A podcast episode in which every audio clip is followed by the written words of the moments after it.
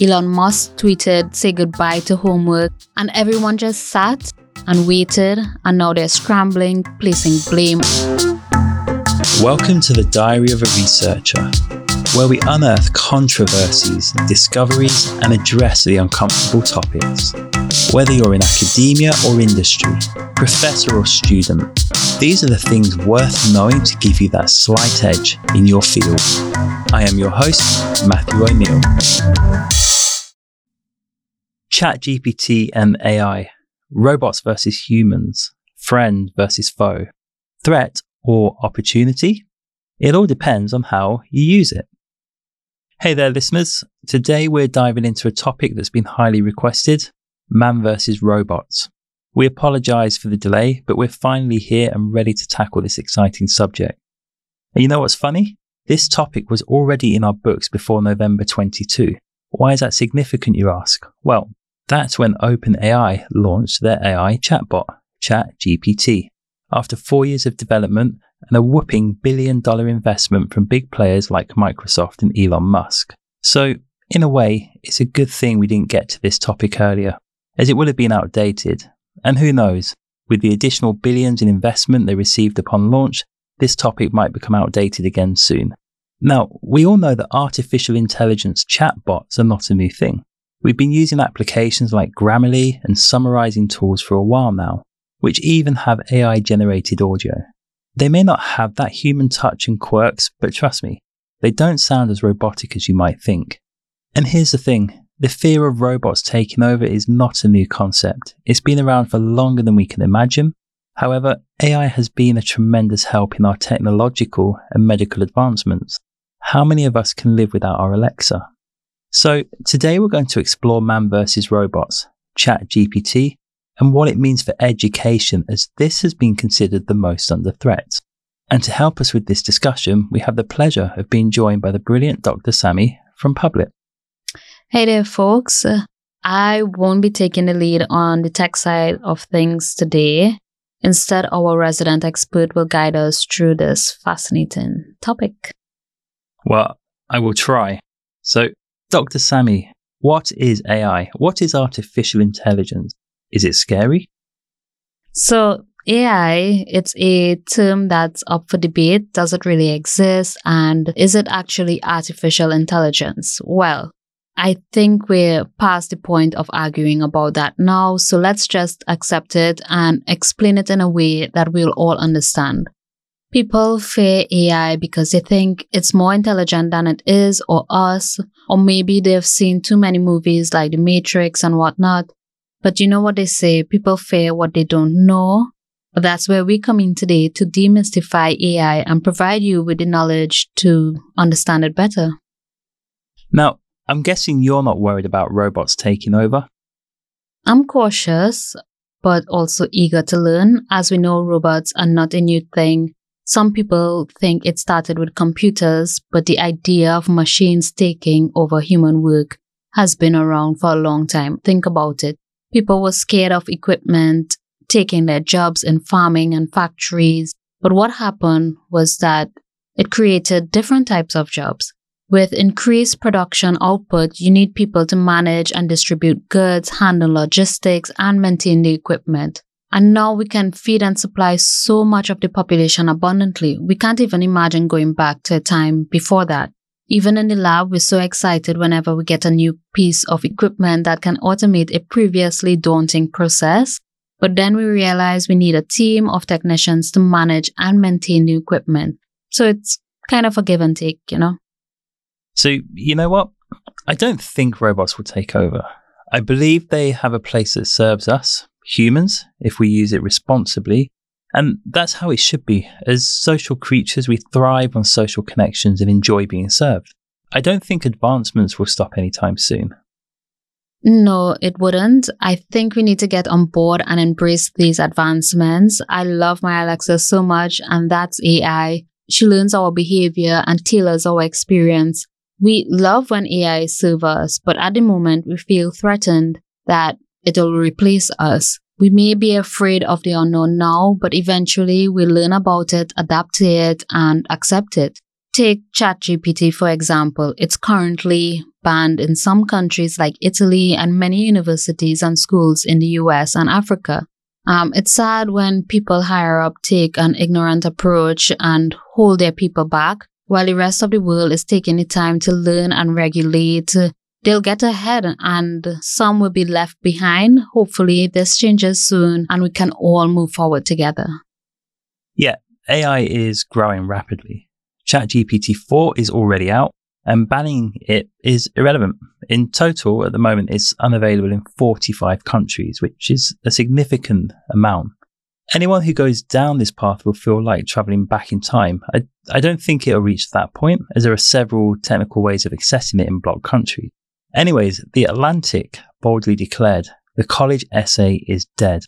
And why is education under more threat than others? Is this why? So, if the college's only form of assessment is an essay, maybe ChatGPT primarily responds in written text. So, if anyone is threatened, it'll be writers. But we can discuss that later. Overall, I don't think AI necessarily threatens education or any other profession.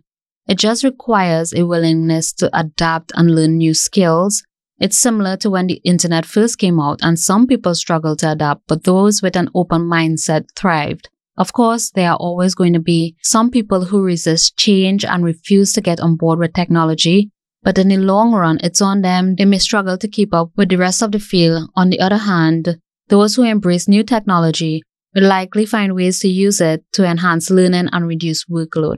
It's essential to find balance between using technology to improve education while also ensuring that the integrity of the learning process is preserved. This doesn't necessarily mean tightening security measures, but instead finding ways to encourage honesty and discourage cheating and plagiarism.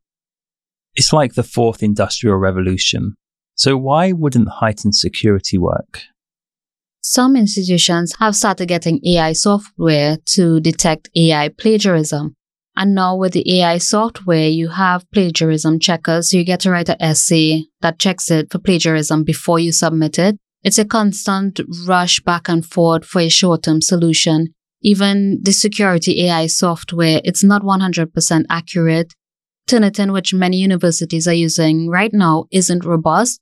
On their website, they state they can detect sentences which may have been generated by AI. This isn't different from a teacher suspecting someone who committed plagiarism, which is very risky for a teacher because you can't accuse someone who's innocent. Like me, I write a lot, and when I read over my work, I'm shocked like, did I write that? So I could understand teachers questioning students. I did put this to the test where I asked someone to write me an email and write one using ChatGPT. And then I asked two pieces of software to ask if ChatGPT wrote this, and they said yes to both. So immediately everything unraveled.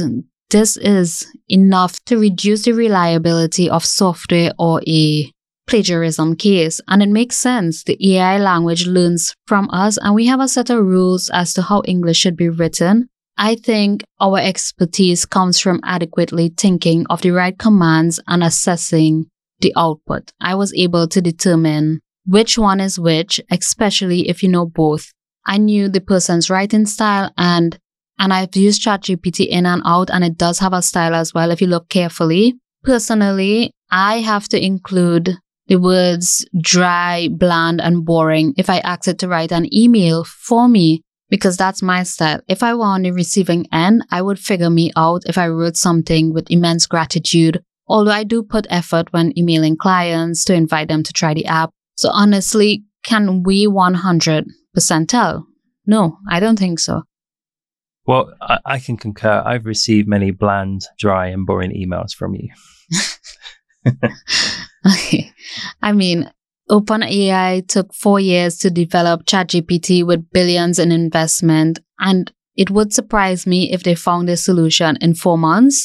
ChatGPT was not a secret. The studies were public, the announcement was public, investments were public, Elon Musk tweeted, say goodbye to homework, and everyone just sat and waited, and now they're scrambling, placing blame on the software. Yeah, it has been a very public development, but how can people change this mindset? It's not a question of whether or not to use Chat GPT in school or university, but how to do so appropriately. So, having been through the education system recently with close ties to academia, is there any possible solution where educators can engage meaningfully? So, you mentioned something. It's not about whether or not to use it, and that's correct. There's a slight shift from fearing it and trying everything to avoid it to embracing it. And to me, it's becoming a bit cliche to say this. I've seen most people responding complacently, and it should be to embrace it proactively, constantly pursuing the next development. I can't remember where I read it, but one educator said that they would be keeping a close eye on how it develops and if it does become a problem, they will press the government to provide guidance and support. Like how they kept an eye on it before.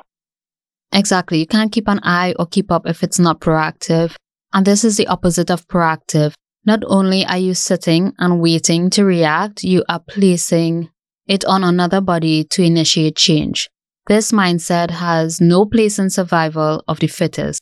It can be overwhelming for educators to think about how to incorporate AI technology into their curriculum, and it will take some effort to make necessary changes. However, I believe taking a proactive approach and considering the long term benefits is important. Just like the development of ChatGPT took four years, finding an effective solution to integrate AI in education will also take some time. It's crucial to evaluate what works, what doesn't, and adjust accordingly. It's also important to consider that technology is constantly evolving, so it's necessary to think ahead and not solely rely on the government to address the issue. The latest version of AI software will always be just around the corner, so it's essential to adapt accordingly. If not, educators will put themselves and their students at a disadvantage. The workplace is already using it, which is part of your job as a teacher, preparing them for work.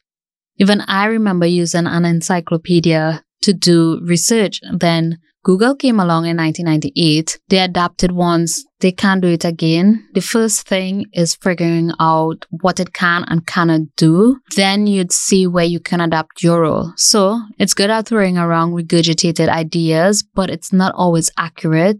It consumes data on the internet and anyone can write anything online. So that's a starting point. Teach students how to fact check and critically evaluate. One lecturer at the University of Houston created answers from ChatGPT and had the students analyze them for errors. So for students to do this, they have to know what the correct answer is. And secondly, they gain awareness of the risk of using this software. The second thing is that it is incapable of innovating, lateral thinking, complex problem solving, and communicating. When you prompted for an answer, as Richard Branson and the Virgin Group did, it offered valuable insight, but it lacked creative instinct, that spontaneous decision making. In my experience using the software, I found the same. So it cannot replace those soft skills, and that's how companies and workplaces make their mark from things that are uniquely human. So, in a lesson plan, ask students to draw upon a personal experience, think outside the box, and give innovative answers that a chatbot can't guess. It only compiles information readily available online to form a response to a given prompt. Its threat could be bypassed by redesigning assignments to be based on creativity. And probably a third solution is that it's text. In some cases, images. So there will have to be a shift towards oral assessments or in-person assessments. Most universities still do in-person written exam. They can probably rest easy, but is this just delaying advancement? You know? Yes, I remember that article by Richard Branson. Um, we can include it in the resources at the end of the podcast. So I think it's fascinating how he compared AI and dyslexia, saying that while AI can aggregate information, it doesn't necessarily innovate or bring anything new to the table in the way that dyslexic thinkers often do. And AI is fantastic at compiling and presenting information in a neat package to us, but there's still no substitute for the human mind when it comes to creativity and originality. Yes, you can use it to bridge ideas. It brings me to a next point that can ease teachers' workload and reduce the number of students left behind. Many of us have ideas, but expressing them is a different story. Students can ask ChatGPT to explain something at an elementary level, and it can lead to a lot of self learning. It frees up the teacher's time to focus on ideas themselves. How many of us are bombarded with countless student emails? It can reduce workload if you teach students to safely use it to revise, check homework, answers, and refine an essay. It's able to write a paragraph in academic style. For those students who speak a different language, it also reduces their cognitive burden of translating and allows students to focus on the core knowledge. For me, it provides a good starting point, which is no different from what I did in university. My cousin, she was a year ahead and would give me her essays, and I would use them to help me get going because I had my own ideas, plus the experiment was different. So it might mean teachers having to tweak assessments every cohort.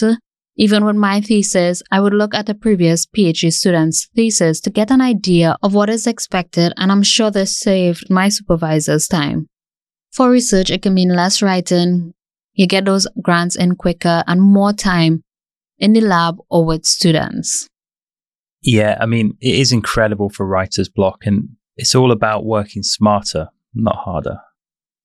Yes, you just need to get those juices flowing. One thing it cannot give you is the juice. If you rely on it for that, you will severely limit what you produce. Okay, so let's talk about how ChatGPT works. Can you give us some info? So I have no idea. I just know if you ask it crap, you get crap. So it's all about asking the right questions and hoping it doesn't pull some misinformed view from the internet. I know all its work is published. I know some bits like they outsourced a company for 200 million to ensure it behaves nicely, so no racist or abusive stuff. It's conditioned. It makes me wonder if you were to write an essay on slavery, some literature recalls colonizers using physical abuse and abusive language like the N word. Would it reproduce an essay erasing parts of history? And it did explicitly disclaim that it could generate responses that inadvertently erase or misinterpret aspects of history on that point, I have tried that as have many others, and there is examples all over the internet. And one which is quite prevalent is people ask ChatGPT to write a biography on Trump, and it refused to do so. But when the same question was asked with Joe Biden, it would write a wonderful essay. And so we have to really, you know, take that into account what maybe its biases are towards different personas or different aspects, like you mentioned, of history, um, which could be missing. Definitely biased or conditioned for specific people. I got similar results for Elon Musk. It refused to quote him on anything. Probably it gets similar conditioning for Putin. But I don't think I'll be able to tell you all more. Um, maybe you can, just not too technical, please. well, I'll definitely give it a go. I'm not proclaiming to be an expert. And as we know, AI, ChatGPT, is accelerating in development. So things could be changing all the time as we're recording this today. So ChatGPT, Google Bard, and other bots like them are examples of large language models. And these systems are pretty intelligent. And we've already seen that they can do amazing things with language, but they didn't just become smart overnight. Uh, and as you've mentioned earlier, this was partially four years in the making, and they were trained on massive amounts of data using machine learning algorithms. As you would expect, the companies behind these bots are pretty secretive about where they get their data from. However, there are some clues and we can look for that.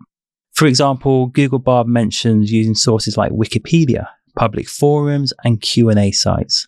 Other sites like Reddit and Stack Overflow have also been used extensively by these models, and they're starting to get wise to this and looking to charge for access to their data. Yeah, I did ask what the source was for an answer it gave me, and it said they couldn't provide that. Also, with the charges, it may trickle down to the user and may not be as accessible as it is right now. So, those who can afford it will be at an advantage. Also, if you're looking for an original and creative idea, you might not find it with these bots. Yeah, and on the point of charging, I think it's good to mention that even ChatGPT has several models now that people can take advantage of depending what they want to do. So getting back to the point, it's pretty clear that much of what's publicly available on the web has been scraped and analyzed by these large language models. And to keep it basic, large language models use a combination of machine learning and human input to process these vast amounts of text data. The data is fed through what is known as a neural network, a type of AI engine comprising of multiple parts, which are categorized as nodes and layers. And these networks continuously adjust how they interpret and make sense of the data. And most large language models today use a specific neural network architecture called a transformer. Now, the really cool thing without sounding too nerdy here about transformers is that they can read vast amounts of text and spot patterns in how words and phrases are related to each other. And then from that, they make predictions about what words should come next. So they don't really know anything. No, exactly. But they're really good at figuring out which word follows another, which starts to look like real thought and creativity.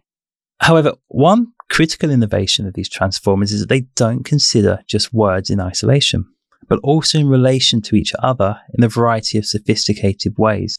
And this allows for a greater level, let's say, of comprehension that would otherwise be impossible. I always wondered how it groups ideas into paragraphs and it flows more or less logically. So, in terms of errors, how do they slip through? Well, there's some randomness and variation built into the code of Transformer chatbots. And that's why you won't always get the same response every time you chat with one of them. And this allows errors to creep in too. So, just as a test, ask ChatGPT the same question a couple of times, and you'll see you'll get slight variations on those answers. Basically, these bots don't really know what accurate is and isn't. They're programmed to look for plausible and natural responses that match up with the data they've been trained on. So, even if a particular word or phrase is the most likely choice, the bot might sometimes choose the second or third most likely option. And of course, there's a limit to how far you can push this. If the bot starts straying too far from what makes sense, the sentences can start to sound really odd. So while these chatbots can be pretty impressive, and they are impressive, they're not yet perfect. So it's like overusing a thesaurus. Ooh, that's a fantastic example. And we've all been guilty of that. Maybe not as much as Joey from Friends with his letter, but we've all stretched our vocabulary beyond what is natural for us. And you may have noticed that sometimes the text generated by these chatbots can come off as a bit generic or cliched. It's almost like they're churning out sentences the way a spreadsheet would try to find the average of a bunch of numbers. And you're left with something that's totally unremarkable and just kind of blah. So, what's your view? Well, I think it's important, firstly, to keep in mind that we're still in the early stages of developing these large language models, and opinions and views on them are bound to change and evolve as we learn more. And despite all the buzz around AI, there's still a lot of human input involved in making these systems work. In fact, we are far from being made redundant. Human experts play a crucial role in training these large language models by identifying mistakes, ranking answers, and providing high quality results for the AI to learn from. It's all part of a process called reinforcement learning on human feedback. And as these models learn from more and more feedback, they refine their internal neural networks even further, which helps them to generate even better results in the future.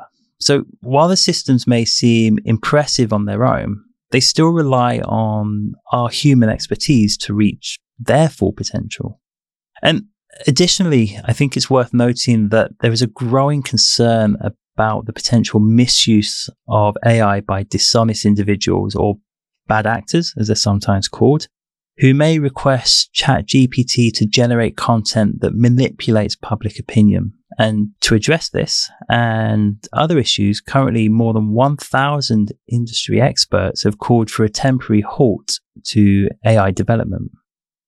That's a halt on advancement. Absolutely. But I think the the halt isn't actually on the advancement of the technology, but more the safeguarding around its use. And it, it's a topic too big for this podcast, but it's going to be very interesting to follow that development. But I think I've covered a lot of the bases there. What about you? Would you trust AI? I don't think we can, at least just not yet.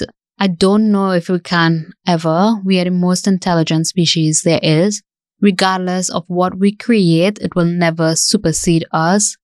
It's a kind of God complex where our creation cannot supersede us. We don't even have the biggest brain on the planet. We don't even use our whole brain to capacity, and yet still, we are the most intelligent here on earth. I always double check everything that I produce with AI. Sometimes I use one AI to check another and have to figure out who is right. And much of my role has shifted to that. In terms of medical care, and we do have a public on this, artificial intelligence in detecting skin cancer. And it can solve problems like in remote areas where doctors can't get out to. You can use a mobile app to scan your skin. So that's one benefit. Plus, it doesn't discriminate, so there's no bias. But patients said that it wouldn't trust AI, especially as a sole opinion as a second opinion, yeah, and that is second to a human doctor opinion. And personally, I agree with that. Yeah, I think many people would resonate with with that opinion, and I think um, you know recently we've seen uh, in the news that AI is being used to help people to regain the ability to walk. So there is real value to it being used, but you mentioned about you are, you know, having to use AI more and more. So could you explain a little bit about your role and how AI has impacted that?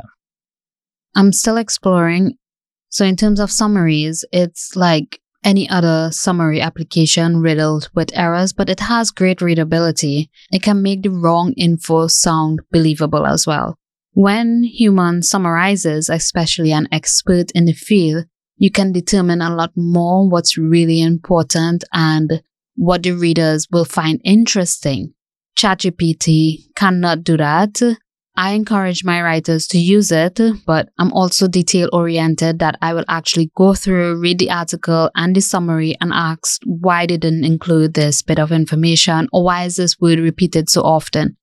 For now, it works well when I write a piece first and then command it to improve its readability, I still have to go over it as the slightest word change or plurality can change the meaning.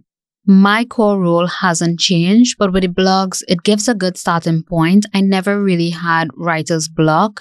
My problem is that I have so many ideas that it gets overwhelming.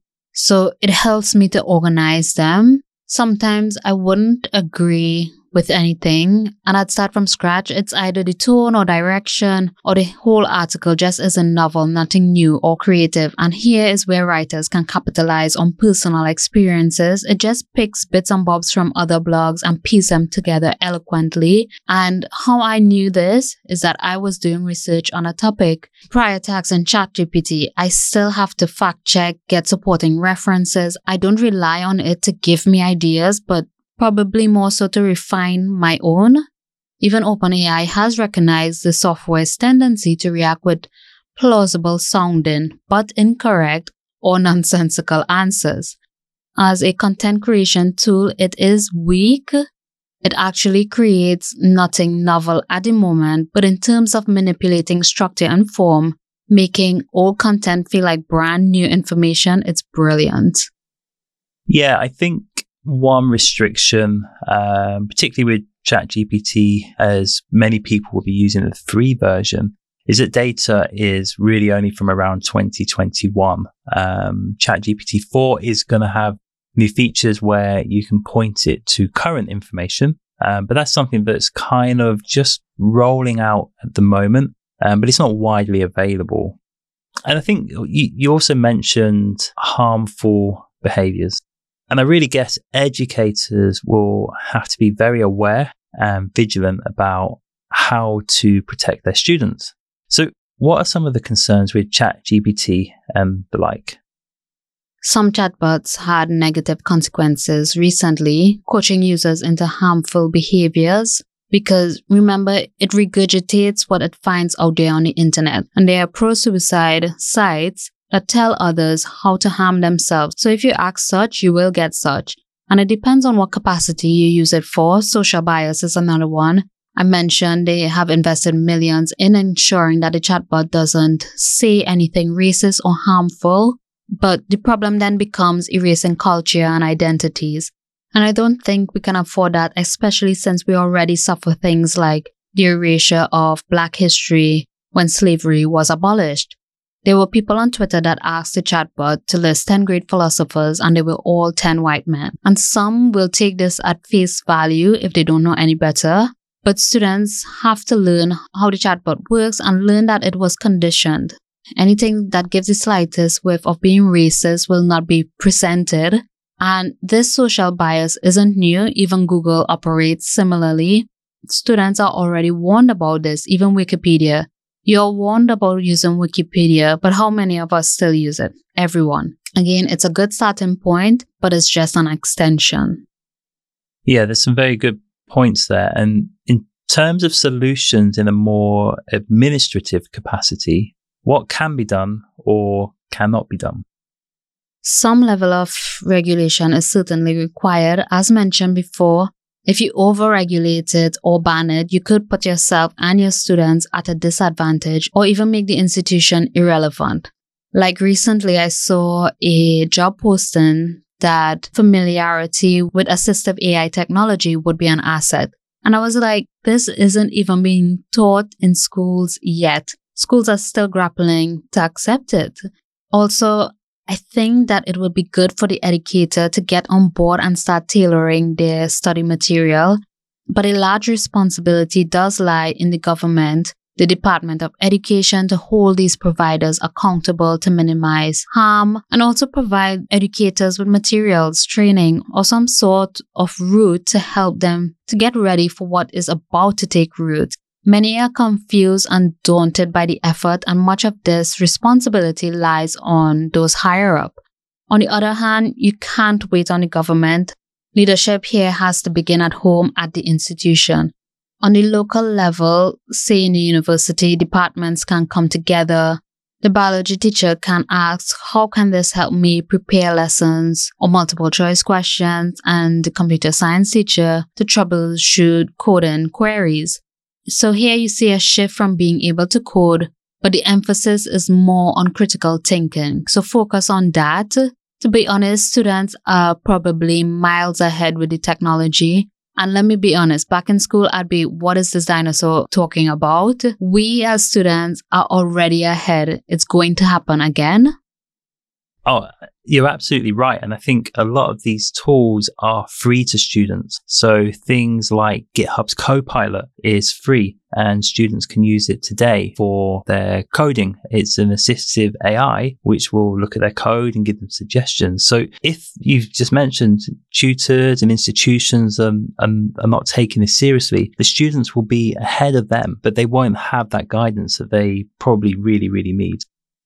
Absolutely. And Another point of concern is that there are some students avoiding it out of fear, personal or projected by the university. You know, those little teacher's pet, they don't want to do anything that will go against their favorite teacher or whatever. They fear that it will affect their learning, etc. And rightly so. But they're going to be disadvantaged if they're not guided. These brilliant students will be assessed unfairly so we need to introduce it so that everyone is on the same page and students should be part of the conversation as well. This is the only way to know where everyone stands and where to start. It will require some experimentation to see what works. Absolutely. I think experimentation in academia, in industry, and just people using it just for their own kind of learnings is really essential. So We've covered a lot with this topic today. What are your takeaways for us? So there's reason for concern, obviously. But I think there are many more opportunities. Educators, I know they're worried, but don't be. The fact is, so many books exist that we can learn without going to school. Yet, people still attend school. And when you go job hunting, employers value experience more, yet people still go to school. So focus on the soft skills that you are providing that ChatGPT cannot replace.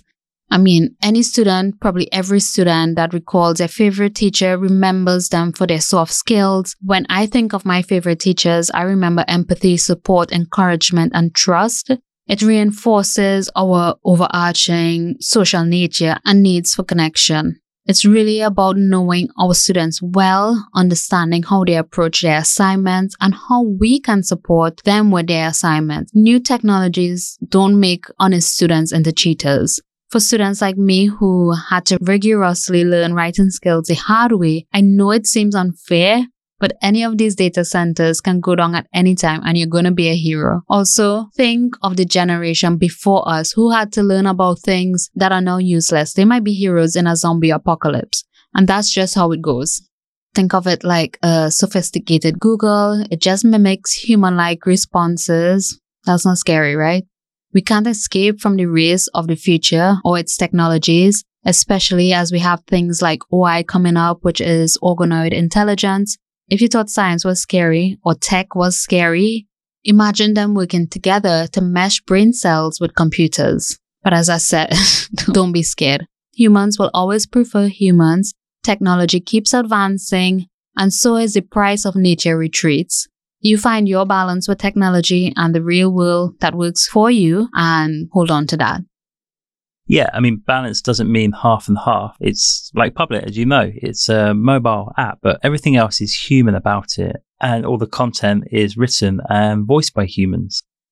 Yes, definitely. I'm quite pleased we never caved to move away from that. You see the increase in need more than ever now. Definitely. So we've reached the end of this podcast and thank you for tuning in. So we appreciate your support. As usual, all the relevant links are below. If you want to get early access and a wealth of other valuable resources essential for researchers, make sure to download the Publett app. It will provide you with the knowledge you need to stay one step ahead in your research endeavours. Thanks for joining us.